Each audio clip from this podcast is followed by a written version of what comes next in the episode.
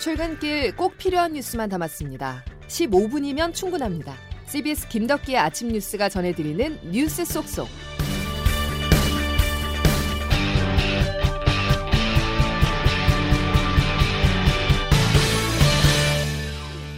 여러분 안녕하십니까? 9월 10일 김덕기 아침 뉴스입니다. 마지막 고비를 맞고 있습니다.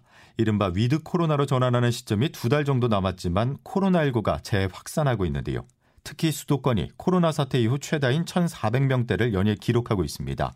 이번 추석 연휴가 추가 확산의 고비가 될 가능성이 있어서 과연 11월쯤부터 방역 완화가 가능할지 우려가 커지고 있습니다. 정석호 기자의 보도입니다.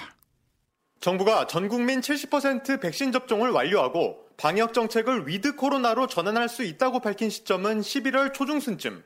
지금부터 두 달 정도 남았지만 유행이 잡히기는커녕 확산하고 있어 위드 코로나 전환이 가능할지 우려가 나오고 있습니다. 위드 코로나를 시행할 경우 사전에 유행 규모를 최대한 줄여야 한다는 게 정부 입장입니다. 그러나 그제와 어제 신규 확진자가 연달아 2,000명을 넘고 수도권 확진자도 역대 최다를 기록하는 등 유행이 오히려 확산하는 모양새입니다. 여기에 이번 달 중순 추석 연휴까지 껴있어 수도권 확산세가 전국적으로 퍼질 위험이 큽니다. 정부는 예방접종률을 고려할 때 이번 달 중순쯤 유행이 정점을 찍고 서서히 감소할 것으로 예측했지만 전문가들의 예측은 다릅니다. 장기간 거리두기로 방역 조치에 대한 사회적 수용성이 떨어졌고 감염력이 강한 델타 변이의 영향으로 10월 말까지 급격한 감소는 쉽지 않다는 게 전문가들의 분석입니다. 이대 목동병원 천은미 호흡기 내과 교수입니다. 아, 저는 해외사를 보면 그렇게 올 것 같지는 않아요. 줄기보다는 유지 정도로 갈 것 같고요. 델타 때문에 조금 더 지켜봐야 될 것 같은데. 그러면서 위드 코로나에 접어들더라도 방역 완화는 최소화하고 먹는 치료제 개발을 서두르는 등 대중적인 유행 방지책을 마련해야 한다는 입장입니다. CBS 뉴스 정석구입니다. 4차 대유행의 가장 확실한 반격은 백신 접종이죠. 정부가 백신 접종률을 높이기 위해서 코로나 백신 접종 후 인과성 근거가 다소 부족한 경증 환자에게도 천만 원까지 의료비를 지원하겠다고 밝혔습니다. 그 대상은 심근염, 심낭염, 길랭발의 증후군, 다형 홍반 등 20여 개 질환이 해당합니다. 김기남 예방접종 대응 추진단 접종 기획반장입니다. 이번 조치는 국민들을 더 폭넓게 보호하고 코로나19 예방접종 이상 반응에 대한 국가 책임을 강화하기 위한 것으로 9월 9일 더 즉시 시행하며 시행일 이전 접종자에 대해서도 소급하여 적용할 예정입니다. 한편 방역 당국은 먹는 코로나19 치료제를 선 구매하기 위해서 현재 한 글로벌 제약사와 비공개로 협의를 진행하고 있다고 밝혔습니다. 코로나 상생 국민지원금은 소득 하위 88%에게 지급됩니다. 반대로 소득 상위 12%는 25만 원 대신 사회적 기여를 하고 있다는 자부심을 받게 됐는데요. 그런데 여기저기서 불만의 목소리, 형평성 지적이 잇따르고 있습니다. 국민지원금 대상 기준을 납득하기가 어렵다는 것인데요. 정부와 여당이 뒤늦게 수습에 나섰습니다. 최대한 수용해 가능한 한 지원할 계획이라고 밝혔습니다. 자세한 소식 장규석 기자입니다. 이번 주부터 신청과 지급이 시작된 코로나 상생 국민 지원금. 지급 기준인 소득 하위 88%를 가르는 잣대로 건강보험료를 기준으로 하다 보니 특히 자영업자가 많이 가입한 지역 가입자 가운데서는 소득이 적은데도 지원금을 받지 못하는 사례가 속출했습니다. 기준이 1인 가구에게 불리하게 돼 있는 점, 자산이 많아도 소득이 적으면 지원금을 받을 수 있는 점도 불만의 대상. 이의 신청도 폭주해서 어제 오전까지만 4만 건을 넘었습니다. 형평성 문제가 이렇게 불거지면서 여론이 악화되자 정부와 여당은 다급해졌습니다. 홍남기 경제부총리는 그저께 국회에 출석해서 판단이 모호하면 가능한 한 지원하는 방향으로 검토하겠다고 말했고 박완주 민주당 정책위 의장은 아예 소득 하위 88%인 기준을 1에서 2%포인트 더 높여서 90% 수준까지 올릴 수 있다는 말까지 내놨습니다.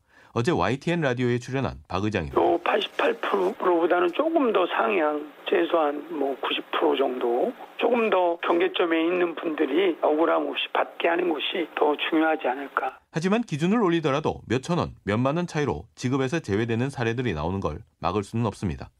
외려 여론에 따라 고무줄처럼 늘어나는 기준에 예산 낭비와 함께 정책 불신만 높인다는 문제 제기도 나오고 있습니다. CBS 뉴스 장규석입니다. 윤석열 전 검찰총장의 고발 사주 의혹으로 이어가겠습니다. 국민의힘이 직접적으로 연루된 정황이 드러나는데요. 이준석 대표는 사실관계를 확인하겠다면서 당내 기구를 설치했지만 만약 당의 조직적인 개입이 확인된다면 대선 과정에 적잖은 타격이 불가피합니다. 송영훈 기자의 보도입니다. 지난해 총선 때 검찰이 야당을 통해 여당 의원의 고발을 사주했다는 의혹에 국민의힘 개입 정황이 하나둘 드러나고 있습니다. 손준성 검사가 국민의힘 김웅 의원에게 전달했다고 의심받는 문건 중 하나인 최강욱 고발장이 국민의힘이 지난해 열린민주당 최강욱 대표를 고발할 때 쓰인 고발장과 매우 유사한 것으로 나타난 겁니다. 검찰이 작성했다는 의혹을 받는 문건을 국민의힘이 실제 활용했다고 의심할 수 있는 대목입니다. 그렇다면 누가 맨 처음 문제의 고발장을 당에 전달했을까? CBS의 취재를 종합해보면 법제사법위원회 소속이었던 정점식 의원이 문제의 고발장을 당무감사실에 전달했습니다. 이어 당무감사실은 당 자문 변호사에게 문제의 고발장을 넘겼고 결국 실제 고발의 대부분의 내용이 활용됐습니다. 문제의 고발장이 국민의힘 의원과 당 사무처, 당 법률자문위원을 차례로 거쳤지만 국민의힘 지도부는 전달 경로와 관련해 모르쇠로 일관해왔습니다. 이준석 대표입니다. 전달된 경로 같은 경우에 저희가 전혀 확인하지 못했습니다. 그러니까 저희도 그 원문을 입수해가지고 어떤 경위인지 살펴볼 수 있도록 그렇게. 그러나 국민의힘은 의혹이 절정에 이른 어제서야 공명선거 추진단을 출범시켰습니다. 뒷북 출범에 이어 검찰 조사가 우선이라는 게 당 지도부의 입장이다 보니 진상규명 의지는 의심받을 수밖에 없는 상황입니다. CBS 뉴스 송영훈입니다. 고발사주 의혹에 대해서 대검찰청은 현재 감찰을 진행하고 있습니다. 대검 감찰부는 추가 인력을 파견받을 것으로 전해졌는데요.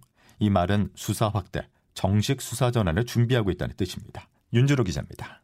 지난 2일 김호수 검찰총장의 지시로 고발 사주 의혹에 대한 진상조사에 착수한 대검 감찰부가 이르면 이번 주 안에 조사를 마치고 정식 수사로 전환할 계획입니다.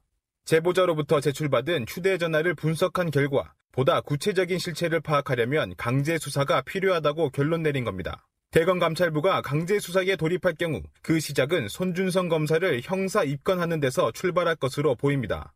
적용 혐의는 공직선거법 위반이 유력합니다. 고발 사주 의혹의 시점이 지난해 총선 직전인 만큼 송 검사가 공직선거법상 공무원의 중립 의무를 위반했다고 보는 겁니다. 검찰 안팎에선 수사가 이루어지면 그 범인은 고발장 진위부터 전달 경로와 작성자까지 전방위적으로 뻗어나갈 것으로 예상하고 있습니다. 또 이 과정에서 정확한 사실관계를 확인하려면 손 검사의 휴대전화 확보는 불가피하다고 보고 있습니다. 송 검사의 경우 김웅 의원에게 고발장을 전달한 인물로 지목된 데다 고발장 작성 의혹까지 받고 있기 때문입니다.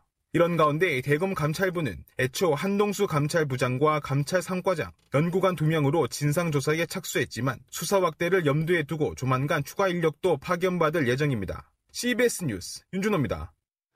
고발 사주 의혹은 여론조사에도 영향을 미쳤습니다. 보수 야권 대선 후보만 비교할 경우 홍준표 국민의힘 의원이 대선 주자 선호도에서 윤석열 전 검찰총장을 오차범위 밖에서 앞서는 여론조사가 나왔습니다.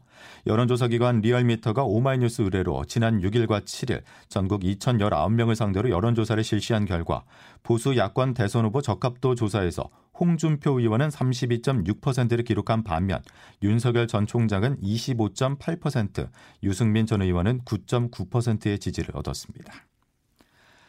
더불어민주당 대선 경선의 첫 분수령일 될 1차 선거인단 투표가 마감됐습니다.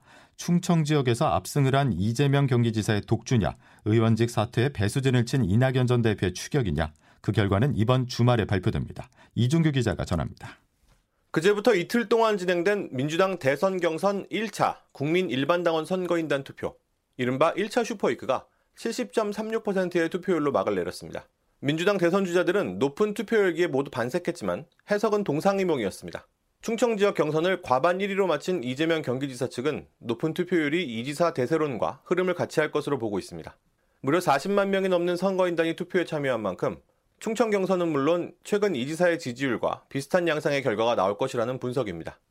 반면 의원직 사퇴라는 배수의 진을 친 이낙연 전 민주당 대표 측은 높은 투표율이 변화의 시발점이 될 것으로 내다봤습니다. 절박함과 간절함으로 당원들은 물론 민주당 지지층에게 자신을 향해 투표해달라고 한 이 전 대표의 호소가 투표율로 이어졌다는 겁니다. 3위 자리를 두고 경쟁 중인 하위권 주자들은 자신만의 페이스를 유지하며 표심을 공략할 방침입니다. 정세균 전 국무총리는 유세 지역마다 여러 차례의 간담회를 열어 민심을 들여다보고 있고 추미애 전 법무장관은 1위와 2위 주자 공격에 집중하고 있습니다. 박용진 의원과 김두관 의원은 지역 공약 발표와 지역 행보를 통해 지지를 호소하고 있습니다. 1차 슈퍼위크 결과는 모레 강원 지역 경선 결과와 함께 발표됩니다. CBS 뉴스 이준규입니다. 검찰과 경찰, 언론인, 정치인 등 화려한 등장인물로 관심을 끈 가짜 수산업자 사건이 용두사미로 끝이 났습니다. 경찰은 이들의 혐의는 대부분 사실이라고 결론 내렸지만 금품의 대가성을 밝혀내지 못해 로비게이트가 아닌 김영란법 위반으로 일단락됐습니다. 서민선 기자입니다. 서울경찰청 강력범죄 수사대는 가짜 수산업자 김모 씨의 전방위 금품 살포 사건과 관련해 총 7명을 청탁금지법 위반으로 불구속 송치했습니다. 고급 수입차를 무상 이용한 혐의를 받는 박영수 전 특별검사와 이방현 검사도 포함됐습니다. 반면 이들이 왜 선물을 받았는지 직무 관련성이나 대가성이 있었는지 여부는 밝혀내지 못했습니다. 특히 이들은 건국대 옵티머스 펀드 투자 사건 무혐의 처분과 관련해 영향력을 행사한 것 아니냐는 의혹이 있었지만 대가성은 발견하지 못했다는 입장입니다. 하지만 정작 대가성을 입증할 스모킹건으로 불린 이 검사의 휴대전화 데이터는 확보하지도 못했습니다. 특히 이 검사가 수사 직전 휴대전화를 바꾸고 초기화하는 등 증거 인멸 정황을 포착했음에도 구속영장을 신청하지 않았습니다.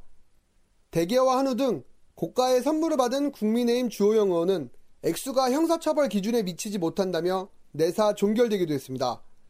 한편 경찰은 벤츠 차량을 무상 이용했다는 의혹을 받는 김무성 전 의원에 대해선 내사를 이어갈 방침입니다.